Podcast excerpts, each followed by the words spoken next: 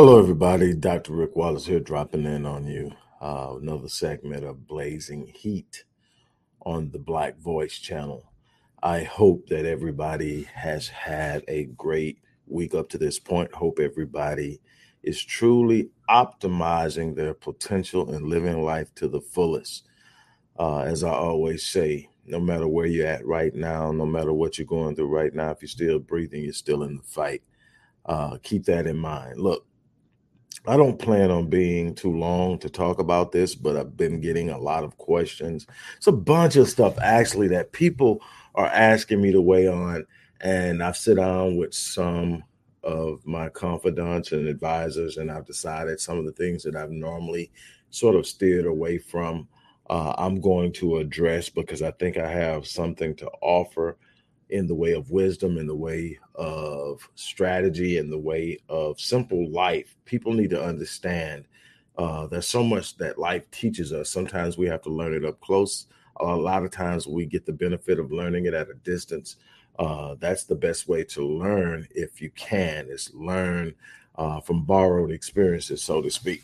Well, anyway, I'm here because of something that's uh, a hot topic. It's been going on for a few days, but it's a hot topic. Um, and that is the fatal car accident uh, involving uh, Los Angeles Raiders NFL receiver Henry Ruggs out of the University of Alabama and the fallout from it. And there are a lot of opinions, a lot of talk about um, you know this particular situation. And uh you know i i've been asked a lot of questions. So i'm going to try to first and foremost uh answer uh the questions from each angle. So uh not not answer the questions from each angle. I'm going to take a question from each angle and answer the question. So we sort of end up t- touching on all of the main issues uh here at play, the first thing that we need to do is acknowledge the fact that somebody lost their lives. Uh, my heart goes out to the family. I don't know, haven't seen a, a picture of the victim, uh, not really caring to see it, uh, but my heart goes out to that person. Uh, they left home not knowing that they wouldn't be returning back. Uh, someone lost a mother, someone lost a daughter, uh, and so much more. So, again, my heart goes out to that family. And I think that's the first thing we have to do is acknowledge that a life was lost. Uh, how it came about um, matters, but the, uh, the fact that a life is lost has to be taken into consideration. With that being said, uh, one of the the narratives or one of the points that's being made, and I keep hearing and hearing it say is his life is over. Um, his life isn't over. His football career is more than likely over. Uh, and that's a problem with me in and of itself is that the only way we see value in our young men is if they are doing something that provides them with some sort of celebrity or massive financial abundance. Um, the fact that he made a horrible decision, uh, I am definitely one that believes that when you make a choice, you have to live with the consequences. I don't believe that you make men by rescuing them from, you don't make men by rescuing boys from consequences.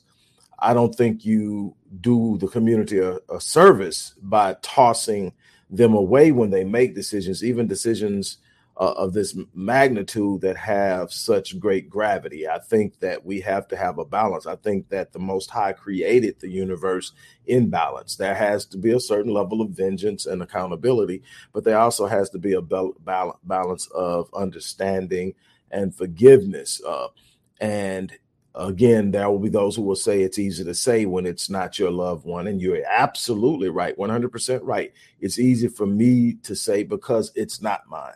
I have a sense of sorrow and uh, I hate someone lost their life, but I'm not feeling the pain at the level that their loved ones are. And so those who are close to it, those who have other motives to be angry and vengeful, will provide the lever and leverage of vengeance in this. Um, I'm going to maintain a sense of responsibility to what matters most to me. And that is here's the situation he was failed from the beginning. Uh, and so many young athletes are. If you want to say young black athletes, you can say that too.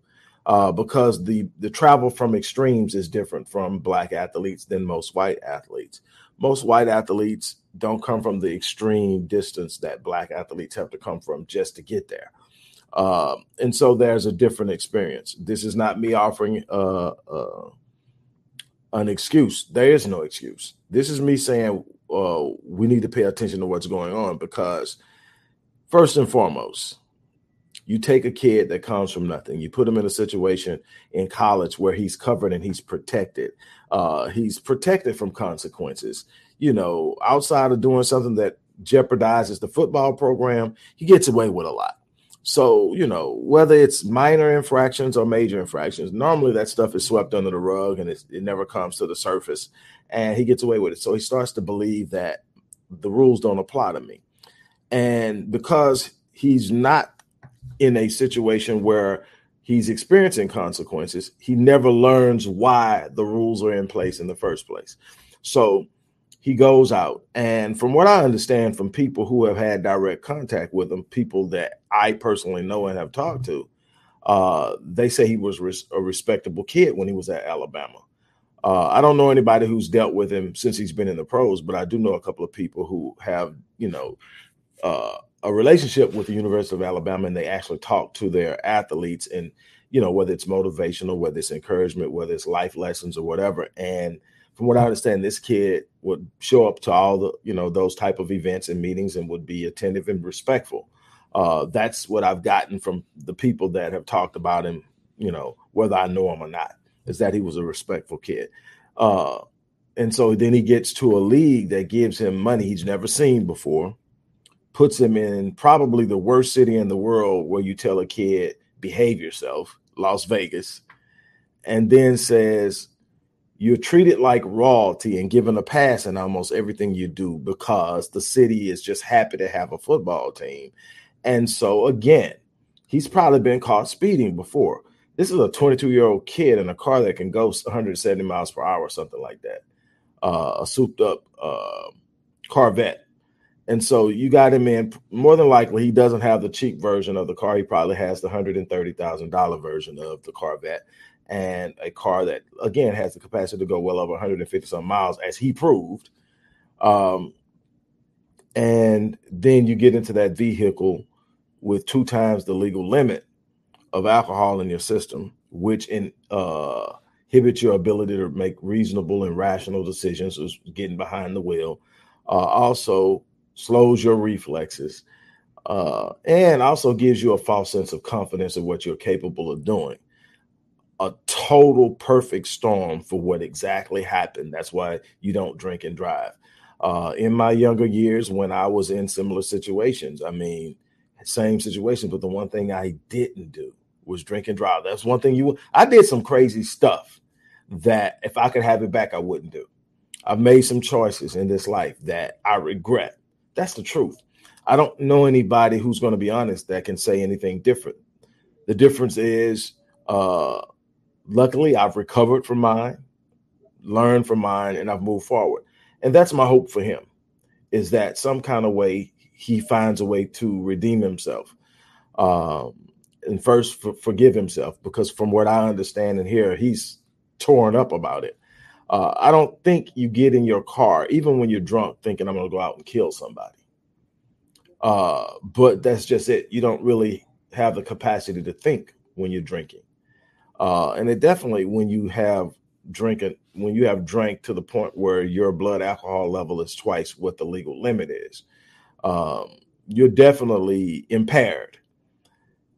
My problem here is not that he's going to be held accountable. You have to be held accountable. I don't believe that you grow anyone by rescuing them from the consequences of their actions. I don't I don't think that you win there.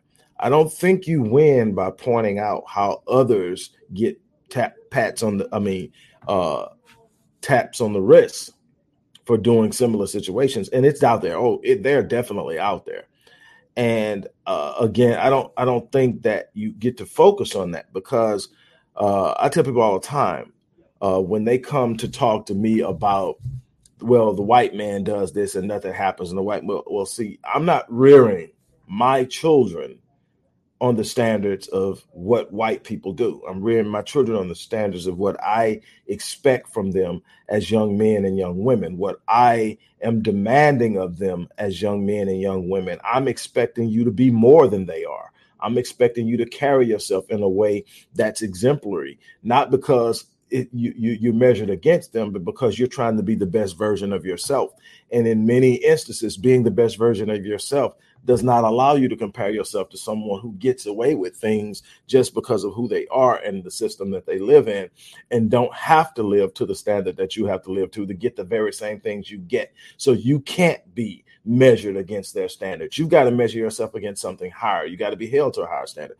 In holding our young our youth in this instance, let's talk about young black males and holding them to a higher standard. I don't believe you throw them away unless it's something absolutely incorrigible that you can't look now. If he went out and purposely took a life within our community, purposely with malice did it, then you know maybe we talk about redemption 20 years down the line. But I don't think you throw him away. I think he has to do what he has to do. Whatever the whatever comes out of it. I, I would hate to see him, you know, have to do a whole lot of time, but we're talking about a life loss. That's a hard one because a part of me wants to put myself in the position of the parents and the loved ones, and that would be a different feeling for me. Uh, I don't think I would be talking about forgiveness. If I'm honest, I don't think I'll be talking about uh, forgiveness. And I'm not talking about forgiveness right now. Actually, I'm talking about that second chance that I think everybody deserves is what I'm talking about. I'm talking about unless you're just evil. I believe at some point you should have a chance to grow up, especially when the decision you made that created the devastation was done from a place of immature immaturity and stupidity.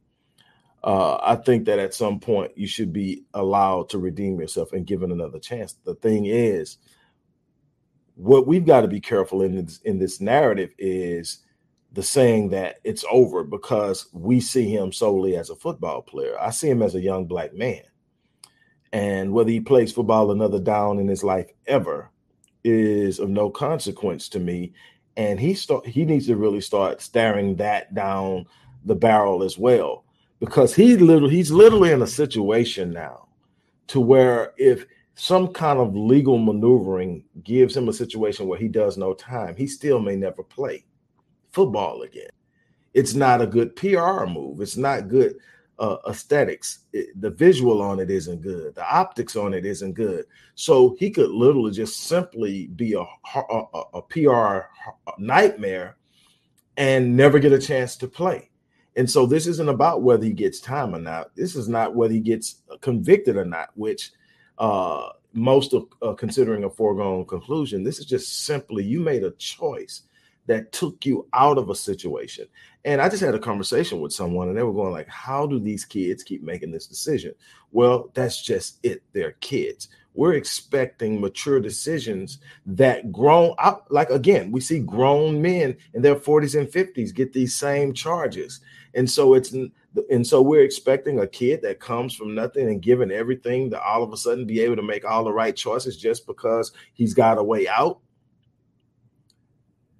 It sounds good, but I can go back and think of a number of decisions that I wish I had over to make. Uh, now that I'm in my 50s and that I made in my 20s and my in my early 30s. I, I, I wish. Fortunately, they didn't destroy me. They made me stronger. Uh, and I just worked my ass off to recover and to climb back and reestablish myself in a place where I'm now making a difference. Uh, but my thing is first and foremost, we got to start building young black men while they're boys.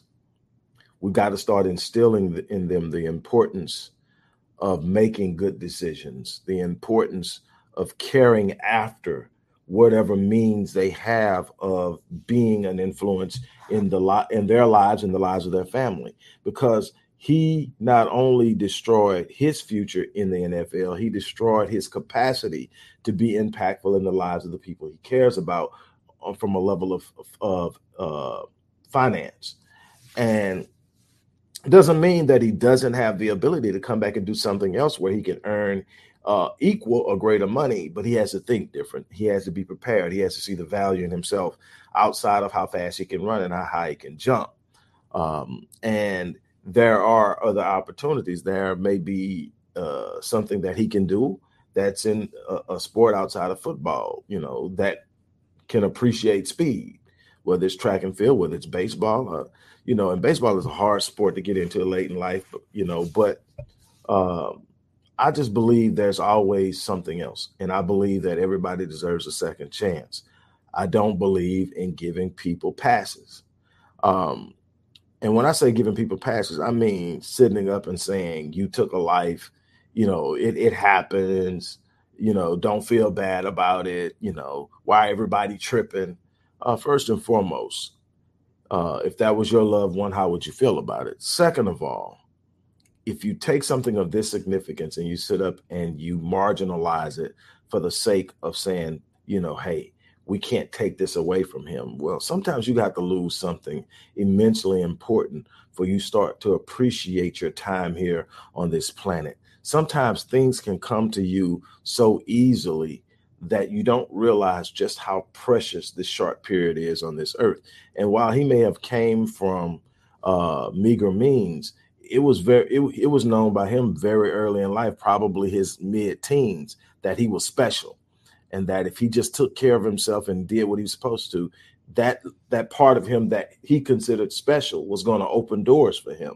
And by the time he got to Alabama, he know he knew then all I got to do is show up and stay healthy, and I'm going to be good. And I don't know how much of the money that he's made to this point because he's still new in the league. I don't know how much money he's made in the last two years that was uh that he's actually gotten as pay that he's going to be able to parlay into anything else. I don't know that. But what I do know is we got to do a better job of preparing our young men. What I do know is that we got to do a better job of dealing with our young men when they exit the system. Uh, I've talked about recidivism. I've talked about uh, the cycle uh, of recidivism and how that works in the system. My thing is we will have a massive impact on how he emerges out of this, whether he emerges from this uh, a year from now, two years from now, or 20 years from now, which I think is the maximum sentence under the charges uh, that have been filed against him at this point. Uh, no matter where in that time frame he emerges, how he emerges will have uh, so, uh, some influence by how we as black men and a black community deals with him and handles him, uh, approaches him. Uh, uh, the majority of it is going to be dependent upon what he does. He's going to have some say so. Are you going to play the victim? Are you going to fall apart? Are you going to use this time to grow? Are you going to use this time to reflect?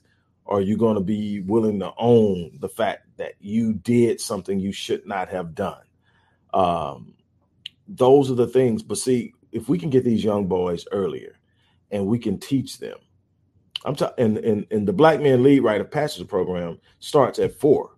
So we're talking four to 13 is where you're working towards your rite of passage at 13 to where you walk into now the developing and slow acquisition of responsibility, where you're starting to take on responsibilities as you move toward full manhood. It starts at 13, but the crossing over is at 13 and starts at 13, but we start training at four. You got to start putting in their minds early on in life who they are. You got to have a sense of identity, a sense of purpose, a sense of uh, self confidence, and that comes from a full sense of uh, identity, self awareness, self image, self concept. And so you do that. Then you train them what it means to be a black man by allowing them to observe black men.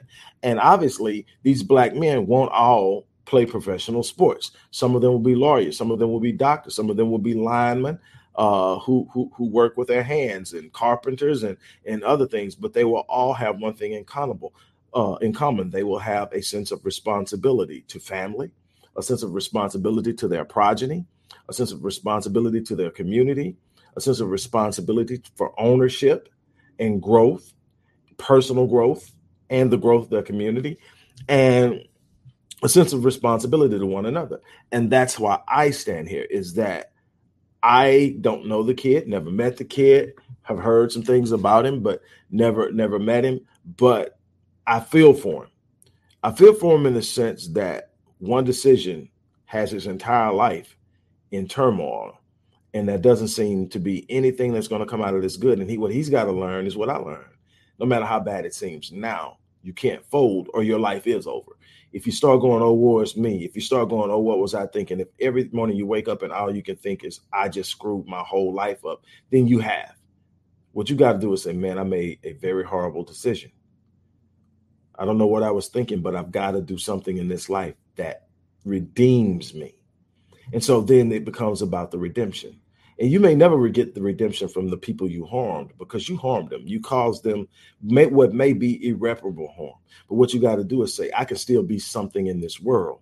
I can still be something of power and impact. I can literally stop hundreds of other young black men from doing the same thing. That could be my purpose in this world is to send people into certain situations more prepared than I was because obviously he wasn't prepared. Obviously enough wasn't done to put him in a situation where he was prepared to make good decisions and do the things the way they were supposed to. Um, again, there's no excuse for what transpired. There's absolute no excuse for getting in a car drunk with a female in the car. Hopefully, she pulls out. Last I heard, she was still in the hospital, and then run into someone at 100 and something, 150 something miles an hour. You know, there's absolutely no excuse for that. There's nothing that can be said that makes that okay.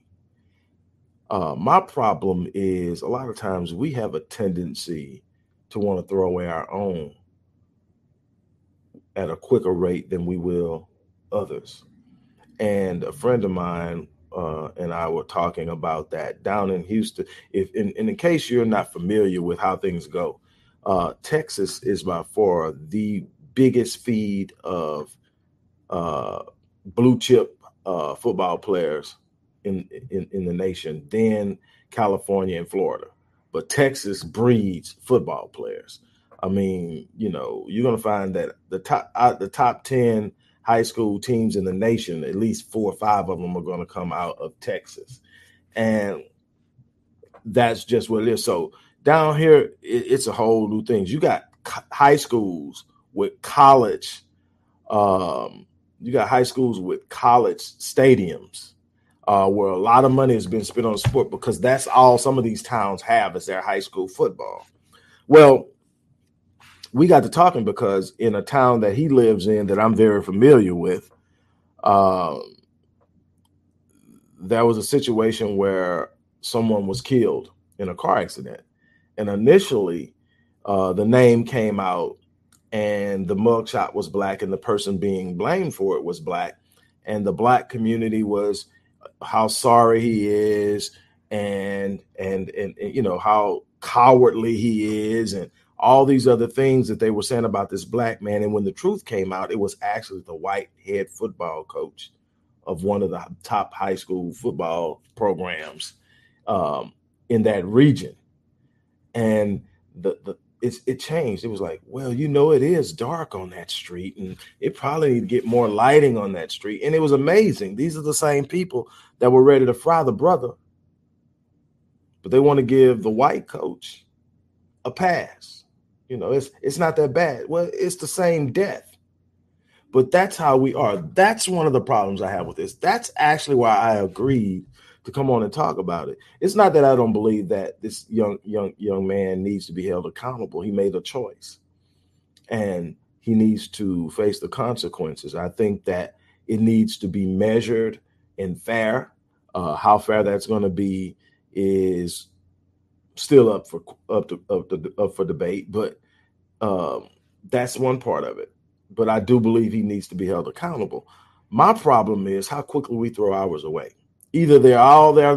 We were praising him until this happened. We were talking about how awesome he was back when he was at Alabama. We were talking about how how how much he helps the Raiders stretch the field with his unbelievable speed and and I think Derek Carr, the quarterback for the Raiders, said what he needs is love and forgiveness.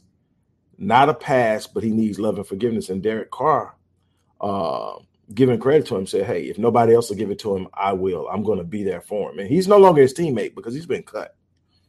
But I think that that's a human element. Now, Derek Carr comes from a very devout Christian family. Uh, his brother David played for the Texans for years, bless his heart, probably the most sacked football player in history. Uh, it, it was crazy, but he played for the Texans. And one of the things that he was known for is the fact that he never took his wedding ring off, that he had such a respect for his wife that he never took his wedding ring off. He literally put uh, ankle tape over his ring when he played, and he played with it in the game on. Um, he eventually was uh, traded or released by the Texans, ended up with the Giants, and got a Super Bowl ring uh, when they beat the Patriots.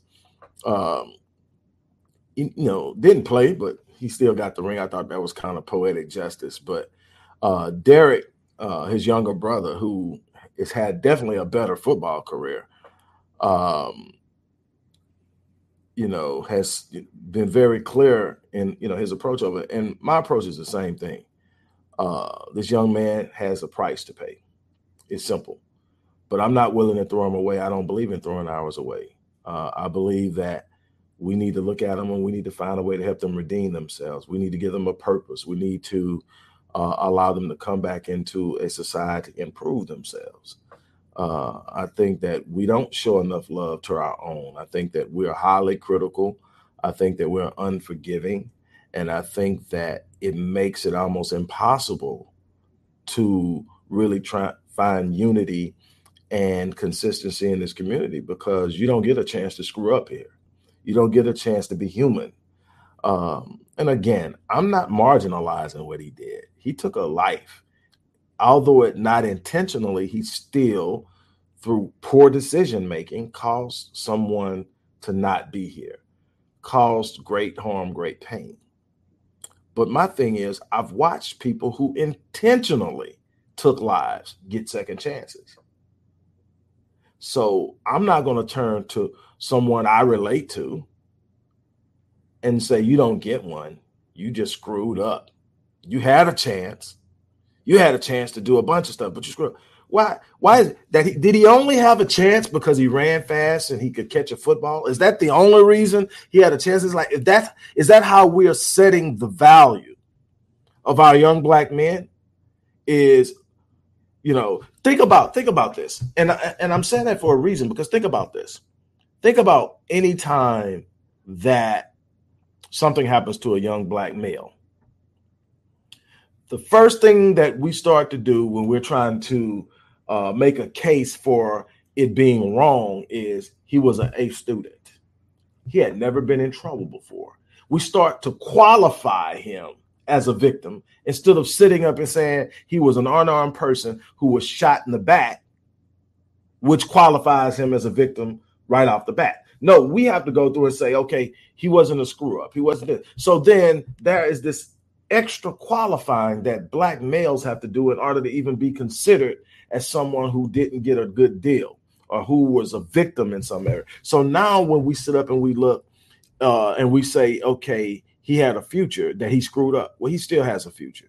His future is going to be a little harder now because of the decisions he made. But I don't know anybody in my life, including myself, who didn't make decisions that made their future harder. You know, yes, he was in a situation where if he played his cards right, he could set his family up. And that's gone now. So Is he no longer valuable? Is he no longer worthy of a chance to make his place in this world?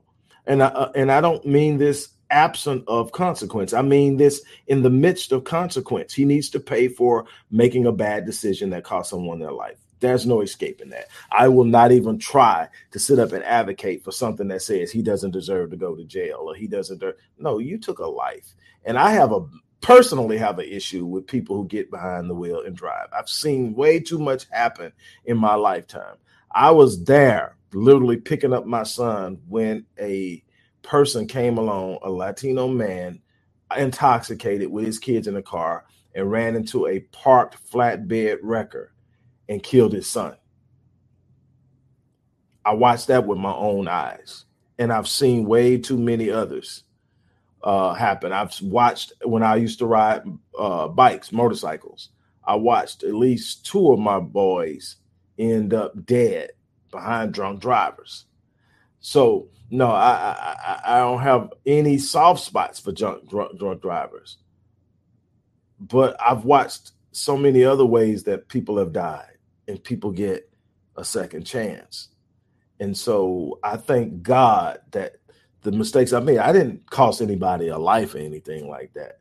So I didn't cost anybody, you know, their life. I didn't, you know, do anything like that. But I made some things that I made some choices that made my life harder. And because my life was harder, it made things for my family harder.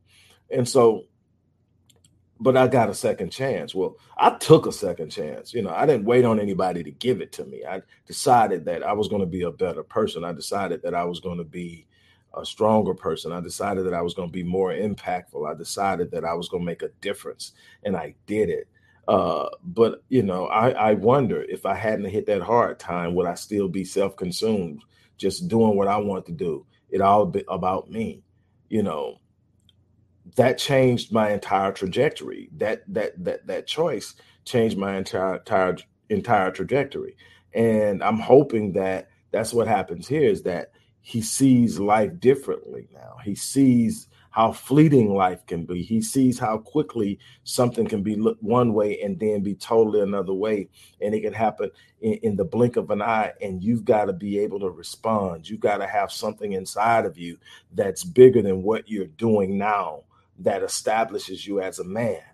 But uh, that's again up to us how we prepare these young cats before they get to situations like that.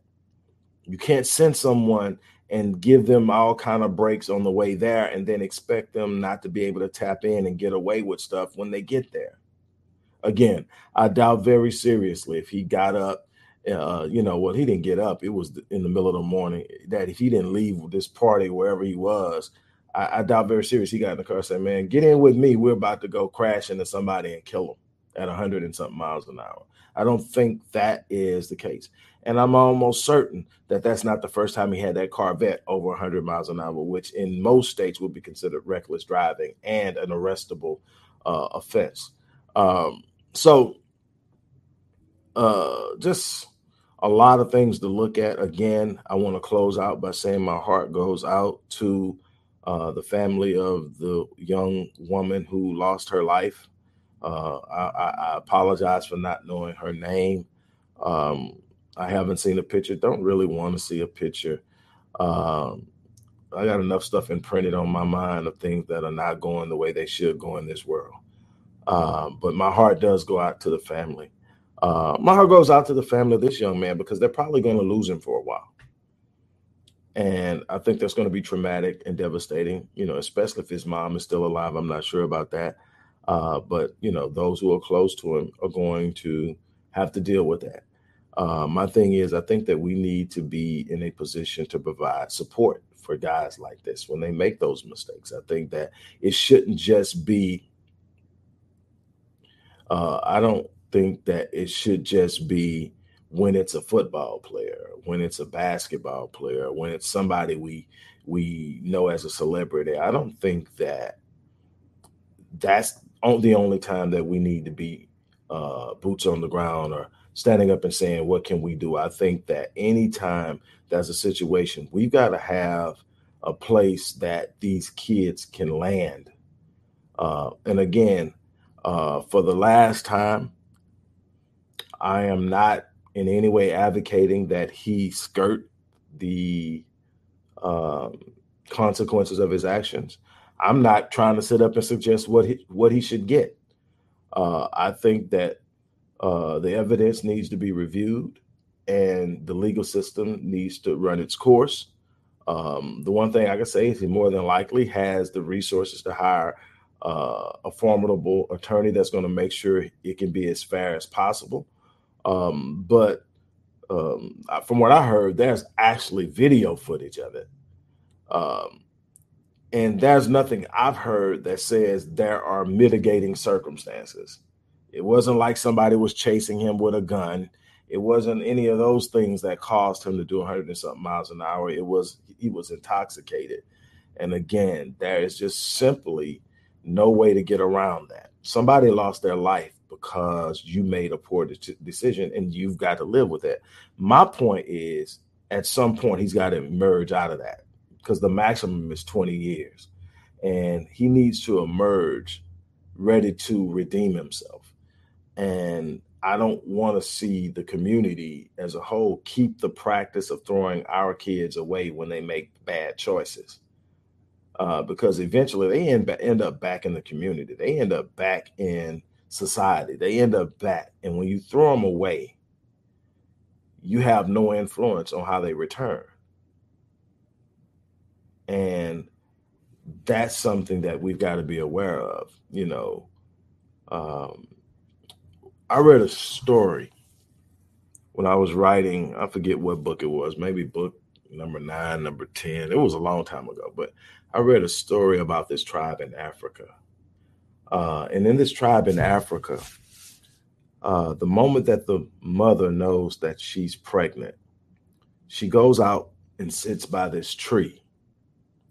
And while she's by this tree, she gets into this deep meditative thought and she thinks of this song that's apply, applies specifically to this baby. So literally, she creates a melody and then she creates the words to this song that applies to this kid. And, and it's words of empowerment. It's words of majesty. It's words that paint this unbelievable destiny for this kid.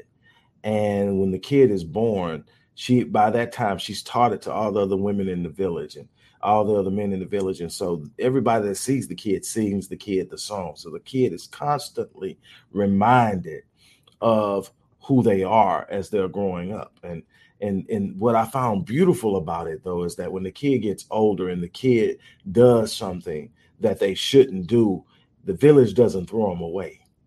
The village doesn't toss them to the side. The village doesn't deride them and, and talk them down and tear them down and tell them they're nothing the village brings the child who's an adult now, or whatever age, teenager, adult, and they put them in the center of the village, and the entire village gets around them and sings them their song. They don't remove the consequence, but they sing them their song. They remind them of who they are, what their purpose in this world is, that the moment that, that their life is bigger than the moment that they're living. And that's the thing that I'm here to tell you. No, he does not get a pass. He has to answer for what he did. But somebody needs to sing him his song. Somebody needs to be there to remind him that he's not that moment, that his life is bigger than that, and he can still make a positive impact in this world. And that there may be other men who need to hear his story so that they don't make the same mistake. But we don't throw him away. That we we we, we do that too often. We we look soon as they do something that looks, you know, that that and, and don't get me wrong, this is bad this is this is this isn't okay. He stole a six pack out the corner store. This is bad. But is it bad enough to say you don't have a life ever in this world again? Now, I'm pretty sure that the family of those people are probably thinking that. But obviously, society has placed a different uh, level because society looks at the balance. And my balance says there has to be a redemptive side to this equation. Oh, the punitive side is about to hit him. He's about to get the punitive side. He will be punished.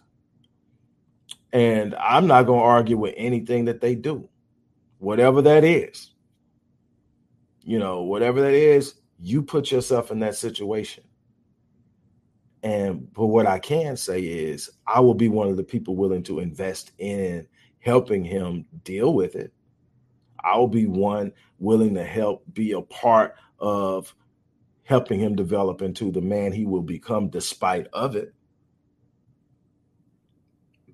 The truth is, boy, I wish we could undress a bunch of people who take these extremely judgmental positions and look into their closets. You know, maybe you didn't take a life, but I guarantee you that that's some stuff in that closet uh, that nobody knows about, or most people forgotten about, that you don't want to talk about. Uh, and that's the thing we need to be examining when we decide to deal with people. Man, let me look in this closet before I go out here and talk about this kid. Let me look in this closet. You start looking back and say, man, I forgot I did that. Man, I did. Ooh. I wonder if she's still mad at me. You know, just just look in the closet.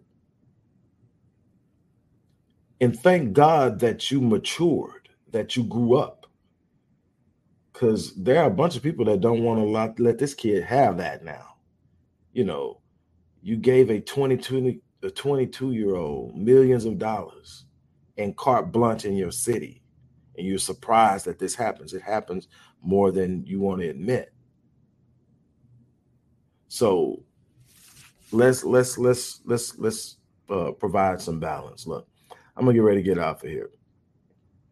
Um, it is what it is.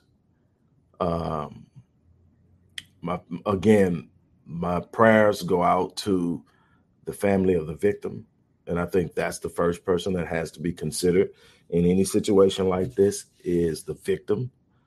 Um, and so we we we do that. On that note, I'm gonna get out. As I always uh, remind you guys, look, we need your support. So show some love uh, by supporting the work we do at the Odyssey Project, the Black Voice, um, Blazing Heat, uh, the teachers. Uh, we are still expanding uh, the research center. I'm about to embark upon a serious research project project over the next two years, um, and so there's a lot going on uh, with that. But show some love, Black Men Lead, right? A passage initiative, which kind of really plugs in and connects with what we just got through talking about. We need to prepare our young boys long before they get to that position that this kid was in, so that they make better choices. Uh, Restoring Ghetto's Forgotten Daughters is work that my wife and I do uh, with young young girls and young Black women. But anyway, show some love, show some support. I'm about to get off of here. Uh, there's still work I need to get done, but I had to drop this on you. Uh, again, no matter how you feel about this thing, uh, we somebody lost uh, a loved one, and the family is about to lose their kid uh, to the legal system for some period of time, um, and there needs to be an awareness of what's going on. Again, there's a responsibility to try to stop this from happening before it happens before there's a life loss, before a kid has thrown their life away with dumb decisions. Um, those are the responsibilities that we don't like talking about. But on that note, look, I'm going to get off of here uh, and move on to the things I need to do for the remainder of the day. Thank you guys who did drop in. Uh, do me a favor, share it with someone.